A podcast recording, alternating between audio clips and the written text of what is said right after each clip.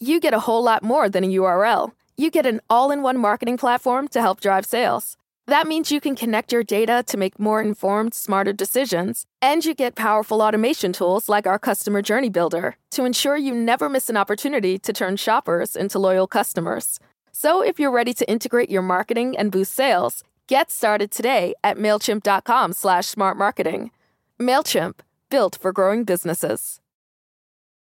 For the ones finding new ways to ensure the job always gets done. For the ones wearing many hats. For the ones who are hands on, even from far away. And the ones keeping business moving forward.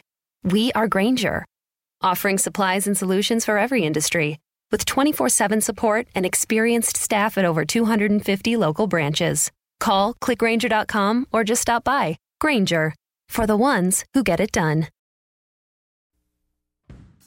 Welcome to the podcast. This is Who Killed Theresa, and I'm your host, John Allore.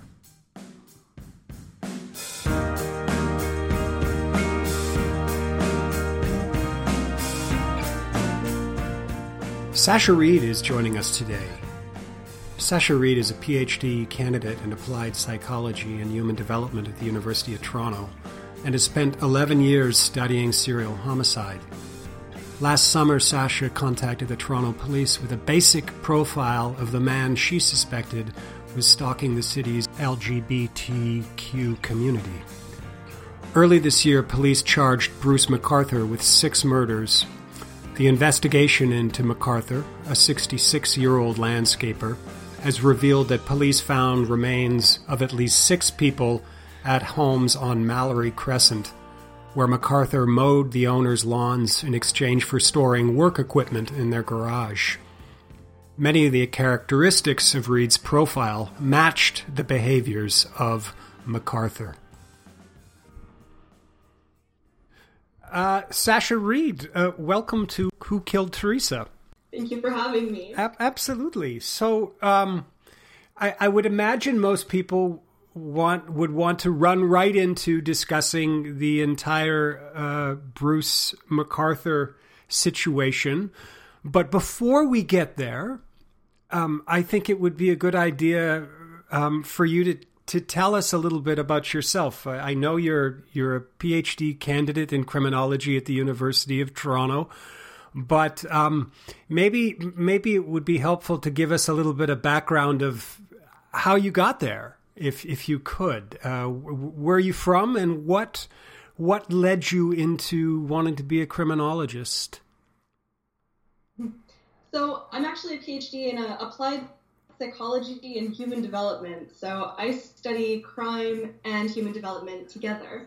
Um, and what led me there? It has been the most twisted journey. not had any kind of clear steps at all.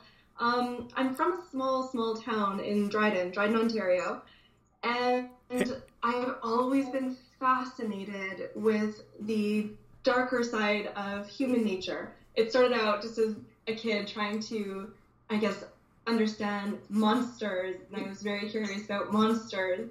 Uh, but as a kid, you kind of, you know, your imagination's everywhere, and you grow up and you realize monsters don't exist, but people do monstrous things. And so it's always, I've always been interested in that. That's never ever changed. Um, I never really saw a career in this. I, I guess, again, growing up, you don't see too many female police officers, or at least I didn't when I was a kid. So I wanted to go into teaching. Uh, after I finished my undergrad degree at University of Toronto Scarborough, I did my master's in child study and education. So I'm actually an Ontario certified teacher. Um, but halfway through that program, two year program, halfway through I was so bored. And I remember going to my uh, my group or I guess my school liaison and I explained to her that I'd like to quit, I'd like to drop out.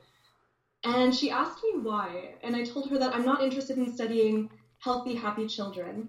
My mind is always going towards the deviant children, and the children who are struggling, and this is just, it's not fun for me anymore. And she said something that completely changed my life around. She said, Sasha, you need to stay in this program because if you want to spend your entire life studying crime and deviance and abnormality, you need a baseline for first understanding what normality is. in child development. And so I stayed and I finished that program. And then right after, I did my master's in criminology. And now I'm studying and using everything I've learned so far um, to understand serial homicide. And I believe you have two masters. Is that correct? Yeah, my yeah. first master's was the child study uh, master's, and then the second master's was in uh, criminology. Okay. And where is, for people who don't know, where is Dryden, Ontario?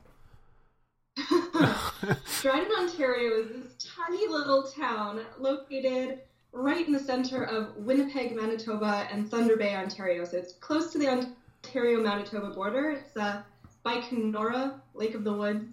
It's a really small town, but a great town. Right, and and your um your heritage is Métis, correct? Can you? Yeah, yeah. I'm Métis. Can you talk a little bit about that? Yeah, so this is something I didn't know for a long time. In fact, I first found out when I when I first began school. So I found out 11 years ago uh, that I was Métis, and it was kind of a shock. Um, it shouldn't have been a shock looking back, but I guess it was at the time. So growing up in Dryden, you know, you have to understand what a small town this is. It's starting to grow a little bit, but when I was growing up there, we only had two, um, I guess, racial ethnicities. There was Caucasians and there were First Nations, and that that was it. Um, I'd never heard an accent in my life ever until I moved to Toronto, and so growing up, you know, there's just this very clear distinction between the white people and the Indigenous people. Um, I I never was really taught much about race. I never really focused much on it, so I never even considered that I would be Indigenous. Uh, but as soon as I found out, oh my gosh, I threw myself into my culture. Uh, I started working at a, uh, a, university, Lakehead University, and I worked with the, the Native Language Instructors Program where they're trying to retain Native language. Then I moved to Toronto and I started working with uh, Indigenous programs here. It was called SOAR, and we would bring Indigenous students from all over Canada to Toronto and help find them mentors and get them excited about post-secondary education because there's such a, a, a difference. Um, many, many Indigenous people don't have the same level of education as many Caucasians, and so that was phenomenal. And then I worked on a bunch of programs and conferences on decolonizing knowledge, and yep, I've really thrown myself into it. It's been awesome. That's that's great. Um, for for someone who is not from Canada, could you could you talk a little bit about the the murdered and missing Indigenous woman situation in Canada? I know it's a it, it's a complex thing, but since you grew up so close to Winnipeg, and and there's certainly missing women from you know marginalized women from the Winnipeg area, from the Alberta area. Mm-hmm uh, certainly uh, we've we've discussed on on this um, podcast uh, Kim Rossmo and Robert Pickton in uh, in the Vancouver downtown east side. But for someone who who is coming from the outside, and as you know, there there are hearings going on right now, and a process of I I guess you'd say reconciliation. But from from the perspective of someone who studies criminology and who is a Canadian, can can you give us um, your perspective on it? Yeah, so my perspective on it might be different from others just because I really haven't studied it too in depth. However, I know that the inquiry it really picked up steam after the Robert Pickton case and the inquiry that was conducted into it. Um, we heard that police officers there were not taking the missing persons calls seriously. Um, they doubted that these people were really missing and thought that they had just run away. There was a lot of stigma and victim blaming, and people were not really recognizing the dangers uh, that kind of accompany Indigenous people when they go missing, right? So in Canada, there are a large, large number, proportional to the population, of Indigenous women who are going missing. And uh, unfortunately, what you're seeing is there's a lack of public information about them. Mostly all you can find is the names. When newspaper reports come out about missing women, oftentimes you're going to find, find something like they had a history of running away or they had a history of substance abuse. So it's kind of focusing on the negative elements, which I think kind of delegitimize their cases. Um, so the missing women's inquiry is in part, I think, really attempting to show Canadians listen, we need to kind of pull away from victim blaming. We need to understand the, the consequences that uh, colonization had within these populations and understand that victim blaming is not helping, but these people are going missing, and we really need to start taking this seriously as opposed to just presuming that they ran away or presuming that they were drunk and they'll they'll be found later on. It's just trying to up the level of, of seriousness with which we, I guess, consider these cases. Which is probably a good um, uh, point to dovetail into another sector of marginalized society. Uh, can can you explain what the origins of certainly men from the gay community in Toronto were going missing um, in the the last, uh, I, I, guess, four or five years, and nothing was being. Again, it was not being taken uh, seriously. I believe um, uh, the LGBTQ community certainly was taking it seriously, but from all appearances, the, the police were not. Uh, I mean, uh, some of the language you're using is can be very applicable to the situation in Toronto. They they just disappeared. They moved away. You know, they have a lifestyle that is conducive to I don't know disappearance. Um, so we won't worry about it. Um, when did it reach a critical um, situation uh, in your mind in Toronto?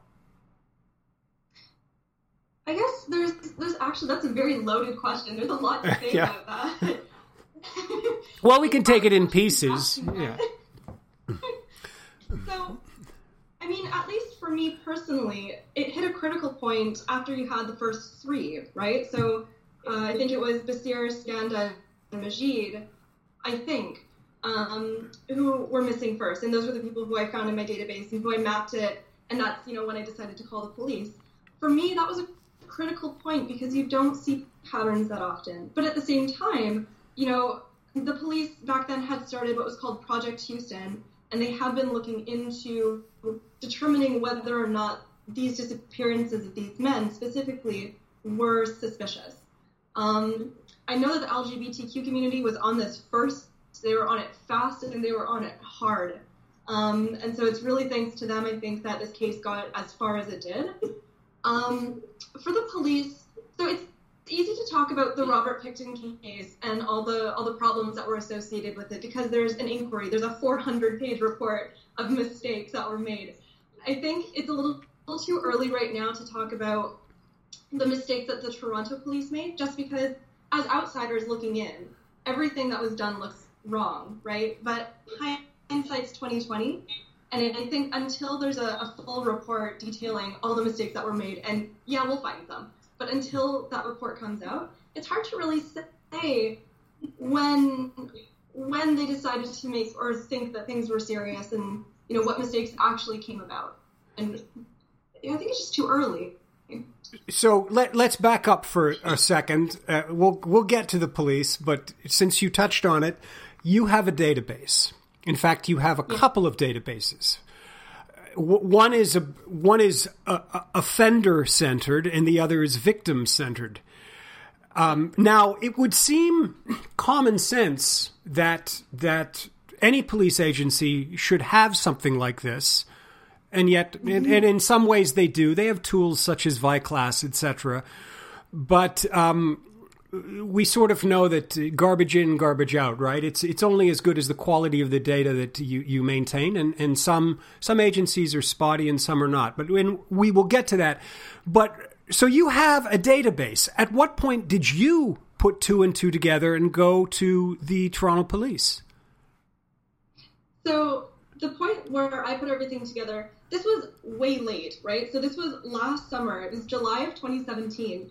Um, I had been working on database for some time, and I, you know, just found this random website. It's, it's not a random website; it's the Ontario Missing Persons Registry. But I hadn't been on there before, and so this time I found it and just started adding names. And it was maybe it was just the way that these people were put into the database. It was one after another. So Skanda, Basir, Majid. And I thought, okay, this is they're all from the exact same area. They are engaged in like the same community. They know the same people. They go to the same places. This to me is interesting and it needs to be examined further. That's when I kind of took all the data that I had for them. Actually, I took all the data that I had for all missing people across Toronto. I mapped that on a map and I tried to get a sense of were there other patterns? Um, who was missing in what areas?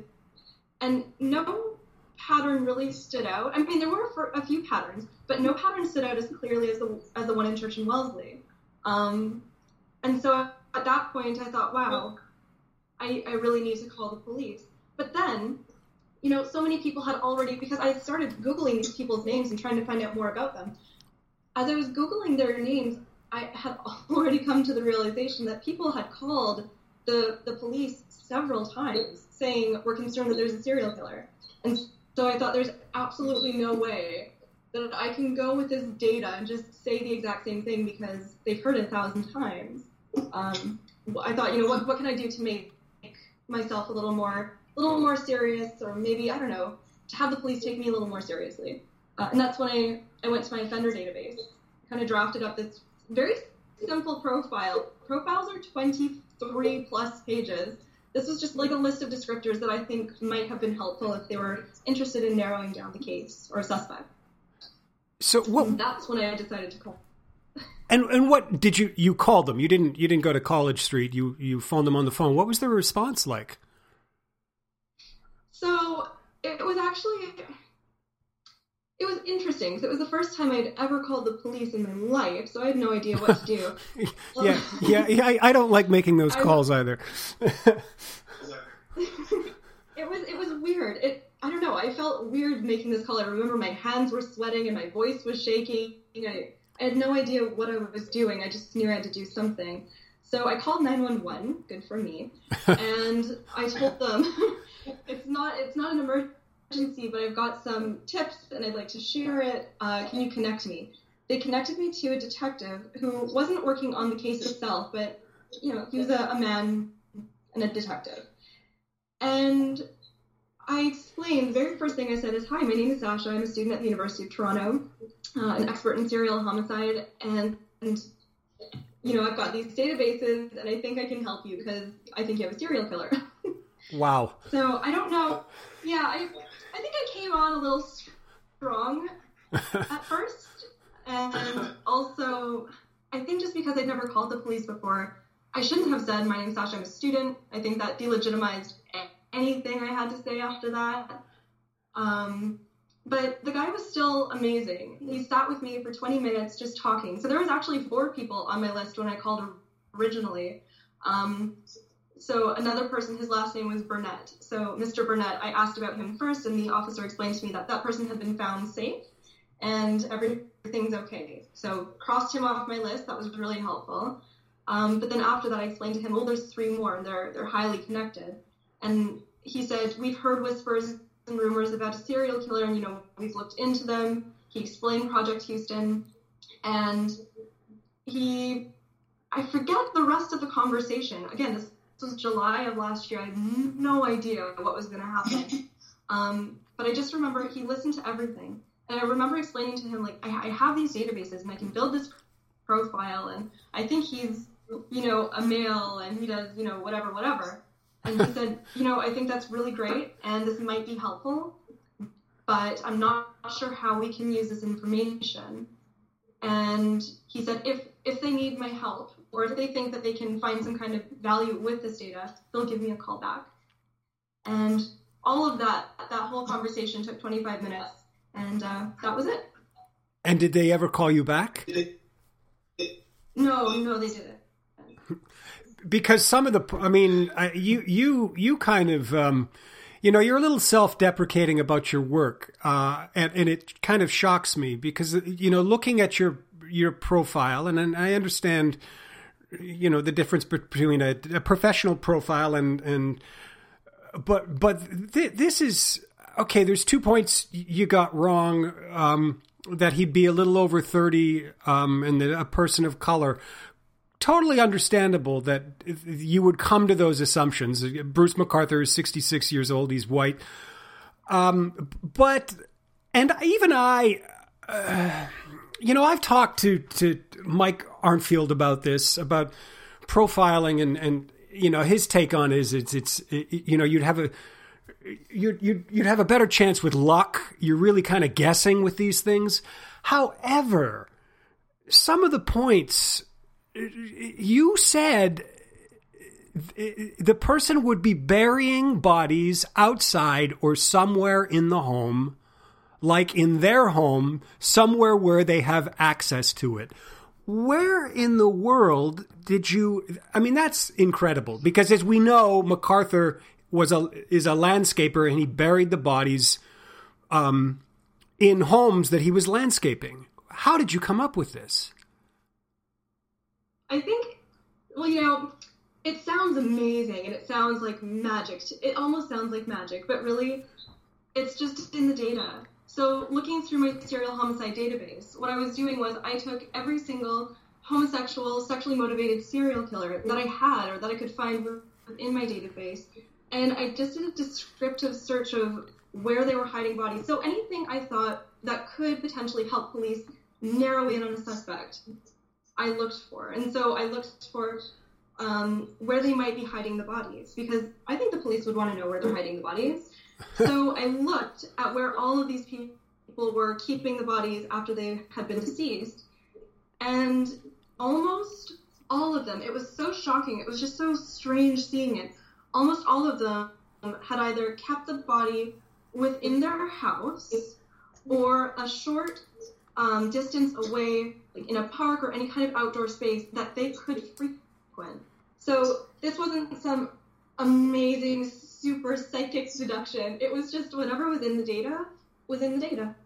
So it's like kind of like looking at a, a, a Jeffrey Dahmer or a, or a Kemper, and and kind of uh, which um, well I you know the police will never tell you what they know and what they don't know, right? Then that way they they always look like the smartest people in in the room. H- however, um, I mean my my take on it is uh, they didn't come to this kind of you know profiling in Canada is is still relatively a um, a, a new game, really. I mean, certainly, you know, pioneered by the FBI, but as you know, up until the, I mean, in Quebec, you know, my what I do is, you know, my my stomping ground is Quebec. In Quebec, they didn't have their first profilers until the early 2000s, about 2005, in fact. So they were. Oh, they, yeah, yeah, they were still they were still in the 90s rely well in the 80s they were relying on the FBI and Quantico and then in the 90s they were relying on the RCMP for profiles, and, and, and even some of those initial RCMP profilers pro, uh, are are really naive in, in, in their approach. So I doubt. I mean, I don't think you give yourself enough credit. I I doubt the Toronto Police Force were anywhere near um, as perceptive as you you were with with this. Yeah. Well, the thing is, and I really kind of blame myself for this because you just made a really good point. You'll never know. The police will never tell you what they know and I think for me, again, having never called the police before, I figured that they would just tell me what they knew and then I could help fill in the blanks. But that didn't happen. That wasn't really the case. And so at this point, when I called them, I thought, okay, well, I'm, I'm pretty sure maybe they already know it's a serial killer and they probably know so much more than me. You know, I shouldn't even try calling back again because these are the experts, these are the pros, right? So I guess it, it was a learning experience for me, knowing that it's okay to call back and not to really don't discourage your your gut instinct. You follow it, so follow through on stuff like that. And uh, at the same time, though, profiling it is like you said, it's so new, it's so different, it's it's so un- underdeveloped. And I think Michael Arntfield is completely right when he says you almost have better luck or better a better chance with just using luck. I think the only reason that I was able to come to these conclusions is because not only do I have an exceptionally large database, two of them, but I've also got 11 years worth of experience with human development, criminology, abnormal behavior. I I'm not just at Quantico taking a course and then being labeled a profiler. I'm not a profiler. I'm an expert in human development and human behavior. So I think I have that. That's well, I, I'm an expert. I think you're. I think you're absolutely right, and you're. Um, you know, as as as much as um, I am, um, you, you, know, somewhat uh, distrustful, um, suspicious of of uh, web sleuths and things like that. I would have to I would have to argue that I am a, a product of that. I am a web sleuth. I mean, it and and your experience is not like my experience. Um, early um, in you know 2002 with my sister's case, I found two other cases, and with was just luck that we managed to get Kim Rossmo to to add, you, you know, some credibility to what we were thinking that a serial killer was working in the Sherbrooke, Quebec um, area. But when I went to the police with that, you know, my instinct was they're going to laugh at me. They're going to take a look at this. They're going to say oh, Mr. Allore, don't you know those other two crimes were solved years ago or, you know, something like that. And when, you know, because they're the experts, but when that didn't happen and you keep pushing and pushing and you, and you find, as you say, it, you, you know, they're supposed to be the experts. And then you find out none of them has been trained in behavioral profiling. They didn't even know what geographic profiling was. They, uh, we were, I thought when we'd say that, they'd go, "Oh, these these guys know something. They didn't even know what we were talking about." You know, and as you say, you know, a lot of these officers, detectives, they they they spend you know a month in training down in Quantico, Virginia, or at the Nicolet Academy in in Quebec, and then they get a certificate, and lo and behold, they're they're detectives. That's that's nothing compared to 11 years of professional experience. It's true. To a certain extent, I feel like they're also so necessary because uh, maybe this is just me being really self-deprecating. I, I don't know how to solve a case. Sometimes what the police do seems like magic to me. So I I can help narrow things down. But I feel that there's nothing more valuable than you know groundwork, actual actual detective work. I think is really really important. If you can leverage two successfully, um, and there's mutual respect on both sides, I think that's a really really great way to solve a case quickly, or at least you'll have a better attempt at solving a case, right? Um, well, I, I, I, not, I not, yeah, I, I mean, I can com- completely agree with you. Is I mean, at my worst, I will sometimes go off half cocked at, at the Quebec police. Um, and, and those are moments of, of frustration and despair and not my best moments. But, you, you know, for the, for the most part, I am supportive of the Quebec police, knowing that I, you're right, you and I can't solve a crime. It has, to, it has to be the police who solve a crime. They're the ones who, who bring, you, you know, who, who through evidence, can make an arrest and and and then get a case to trial. That's not you and me. We can't we cannot do that. So I, am you know I'm very supportive of that. Uh, however, on the other hand, I mean we might as well go here. You know, the chief of police in in Toronto. Um, recently, you, you know, I think he don't you think he went a little too far in in sort of in some senses blaming the community for not coming forward sooner in some senses, making the the assertion that Toronto had never seen anything like this, it had no experience in this. I mean, come on. I mean, we've we've had young women dismembered in Toronto as early as in the last year. We had the Alice Alison Parrott case back in the eighties. We had the Scarborough racist, uh, rapist. Um, I mean, I think it's a bridge too far for him to just come out and, and say, well, we didn't know because we had no experience in this. Yeah, that so I didn't read the whole transcript of what what he said. I know that it definitely rubbed the LGBTQ community very well in the wrong way.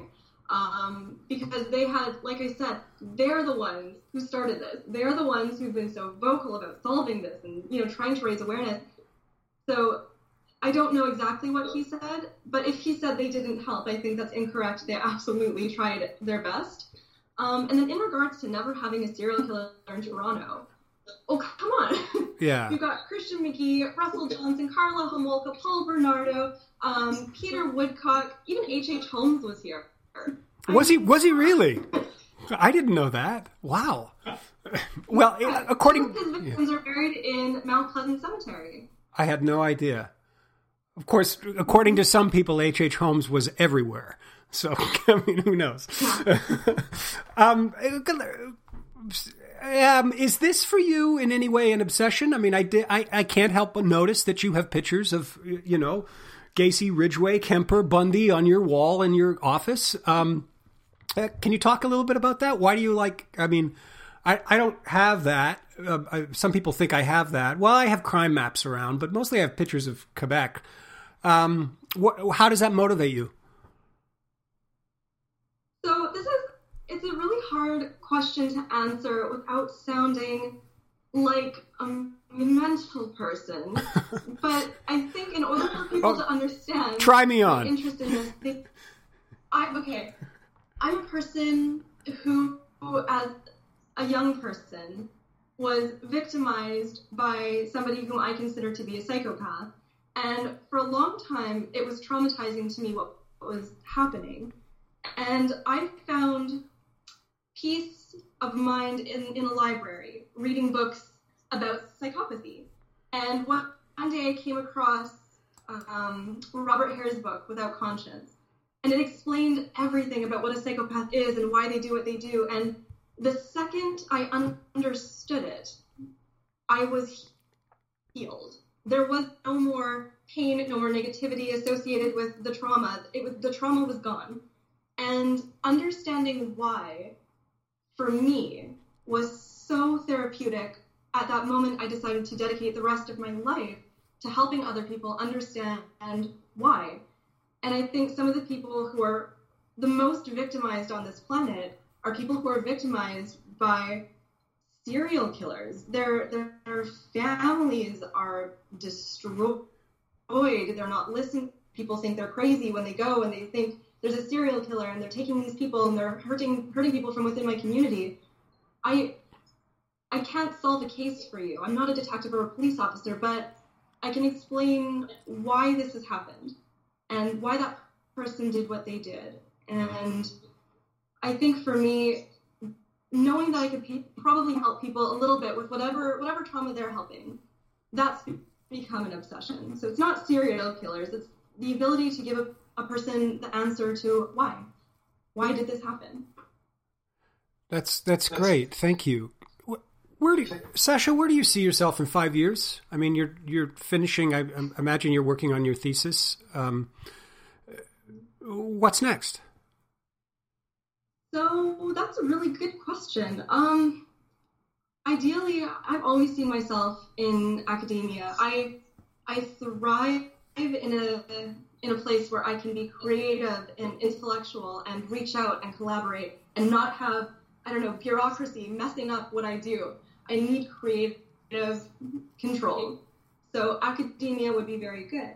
But at the same time, the more I'm working with people, um, the more I'm collaborating, the more people are learning about these databases, people are starting to see some real practical impl- implications of them. And it's making me believe perhaps there's a job not only in academia, but something else, outside. So consulting, maybe helping law enforcement. I, I just want to help. Whatever job would allow me to exercise full creative control and also allow me to help people. I think that's that's where I want to be. I don't know exactly where it is yet, but that's kind of the, the goal.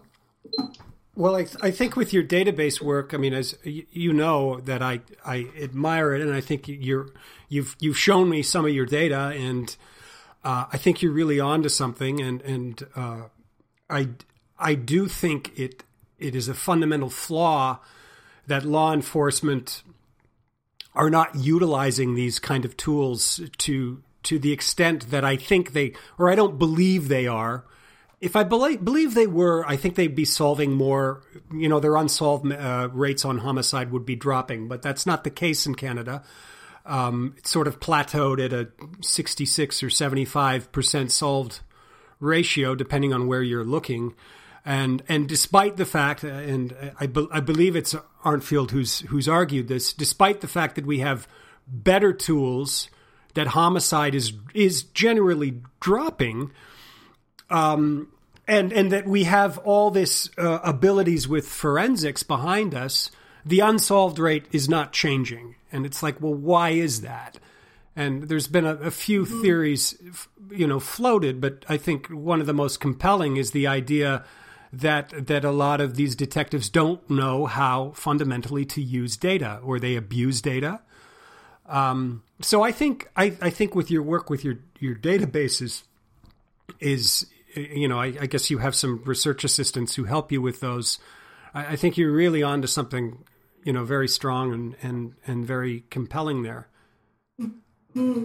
Well, next up, I've, I've had my research assistants now for some time, and they're honestly, I, I might be the face of this work, but I want everybody to know it's my research assistants who are the stars.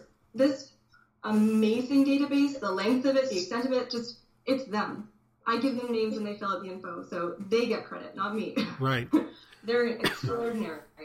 Um, and then where I'd like to take this, like in the last two weeks, I've been contacted by so many different people. So I've had a discussion with the um, Native, what is it called? The Native Women's Association last Friday, and now we have some kind of connection. We're going to be working together. Um, there may or may not be some kind of collaboration with police in the future. Um, and I've recently reached out. Well, actually, this person reached out to me. He's basically a, he owns a company with artificial intelligence, machine learning, et cetera, et cetera. And he's offered me all of his services for forensic research pro bono. Whoa. Which this this is what I need. I need this, right? I need to make connections because I'm just a data input person uh, uh, who rouses people together to make something great. These people do the good stuff. Um, and now I'm just kind of centering everybody so that we can hopefully make something really big out of these databases. Well, that I mean that's great, and and also you know you've touched on it, but we might as well say it. You know, the criminology field is very male centric. Uh, you know, the three I know in Canada, Arntfield, Rossmo, uh, Beauregard, they're all men. So it's and there's there's not a lot of women in the field that uh, that I'm aware of. I mean, the one that comes to mind is is a forensic scientist, Kathy Reichs, the the author. Mm-hmm. Um, who started in the Quebec uh, forensics lab and is now in um, actually she's down here in, in North Carolina in in Charlotte. She works there. Um, but but beyond that, there's scant few, right? A, few role models uh, uh, of women in in this field. Any any comments on that? Um, my only comment is that I completely agree. I've I've never had the pleasure of collaborating with another female criminologist just because they either study other things. They're not interested in serial homicide, or they just don't exist. Right. No one's, not that I can think of, not that anyone's reached out. It's always been men. yeah, and, and and the men are the ones doing most of the crimes. Karla Homolka is the, as the exception, but yeah, I think you, I think you're onto something here. Um, Sasha, I, I'm, I'm. At the same time. Oh, go ahead. At the same time, you know, the work that I've done has really kind of, I guess, touched a lot of women at the University of Toronto. So I've had now five students email me over the course of the last two weeks, and they're all women, and they're saying, I've always been interested in this, but I never knew there was that was a career option. And so now it's kind of exciting getting to talk to female students who are interested in pursuing a, a, a career in criminology, focusing specifically on serial homicide and violent crimes so it's there, it's getting there, it's just bubbling right now. And I think they need to see it. They need to see that it's a possibility, an option. Can, Everybody has said to me they just didn't know it was a, an option. I completely agree with you that that is it's very very necessary. I have a, a youngest daughter who tells me she when she grows up she wants to be one of two things. She either wants to be an artist or she wants to perform autopsies. I'm not quite sure how uh, I'm supposed to respond to that, but um, she's been quite steadfast on it. Um, so we'll see. Um, Sasha, I'd, I'd, like to end with um, a little thing we do uh, on the pod- podcast, which is like a rapid round. We ask a few questions of you that are kind of fun and to kind of get to know you uh, better. Are you are you game for that? Yeah. Do I just answer as fast as I can? No, no, no. Rapid round just doesn't mean speed in that sense. It's just some quick questions. Um, like for, to begin with, what what book are you currently reading? Oh, that's a good one. Uh, White Fang by Jack London. Really? I, fantastic. Yeah, I, I know it. Excellent. And um, if you binge watch something, say on Netflix or whatever, what, what what what are you currently binge watching, or have you enjoyed watching? I wish I had time to binge watch. I thought you might say I, that. Listen, five a.m. every day and in bed at eleven p.m. every night, and at least thirteen hours of those are work. So I just no time for TV. Right. You, you said your commute is quite something, I believe from yeah, from oh, Toronto, from where you live. Right, right. Um, um, what is what's your favorite spot in Toronto to go and maybe just reflect? Nova Spa. Nova Spa. Where is that?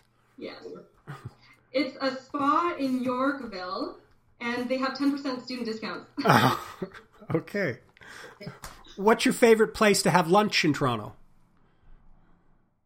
It used to be a chocolate bar called um, Morocco, but they recently moved. It was in Yorkville, and now it's on Madison Avenue. Now they used to have steaks there and really good Manhattans, but they don't have those anymore. Now it's just chocolate. I have to find a new spot. Excellent, excellent. Yeah, and you're right. You're you know you're right there at. I think we were talking at Bloor and Bedford, I believe, which um, uh, is my old stomping grounds. However, I was there in the summer showing one of my daughters U of T, um, and I, I, I almost got lost on Bedford with the sport comp. I, I didn't know where I was, and like I'd lived there for five years, but w- what varsity stadium and all that has become? I mean, it's like now it's a two sided sports complex, right? I mean, I, I, I. I, I was almost completely, completely thrown. If if you weren't a criminologist, what would you be? dead. what? That's not true. There's nothing else. There's nothing else. It's nothing There's else. Literally nothing else. This, the work that I do is the air that I breathe. It is me. It is not something that I do. It is me. I couldn't do anything else. Well, that is to- total commitment. um, last question. Uh, what was your first concert? Oh, you're gonna make fun. It was Avril Lavigne in Winnipeg. That is so excellent. that might that might be the keeper of, of all of them. I've heard some silly ones, but um, well, we're not going to talk about my first concert. So, um, but Avril Lavigne is is definitely a keeper. You should not be ashamed of that. Well, well, listen. Sasha, I, I really want to thank you for taking the time to talk with us today. It was it was certainly my pleasure uh, to interview and, and have a chance to have morning coffee with you. And I wish you uh, all the success in the world. Thank you, and thank you so much for having me and for the work that you do. Thank you very very much. You're you're, you're welcome. That is our podcast for this Sunday, March 4th. Um, if you like the program, give us a five star review on iTunes or SoundCloud, Stitcher, etc. You can follow us on social media. I'm on Twitter at Justice Guy, at J U S T U S G U Y.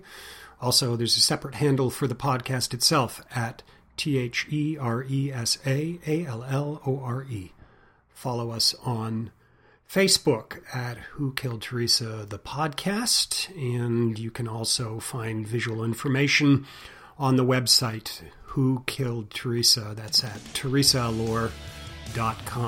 T H E R E S A A L L O R E dot com. Thank you so much for joining us today for our interview with Sasha Reid, and have yourselves a great, great afternoon.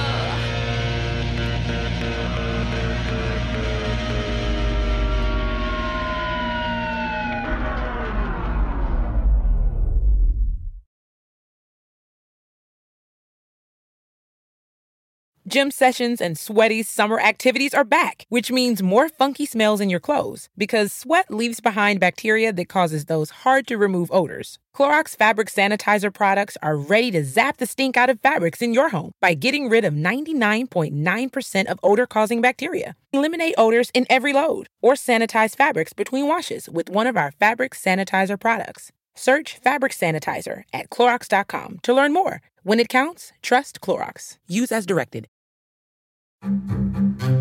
We did it again. Verizon was just named America's most reliable network by RootMetrics for the 16th time in a row, proving once again that nobody builds networks like Verizon builds networks. That's why we're building 5G right. That's why there's only one best network Verizon. Best and most reliable based on RootMetrics reports from second half 2013 to first half 2021 of three operators on all network types combined, not specific to 5G networks.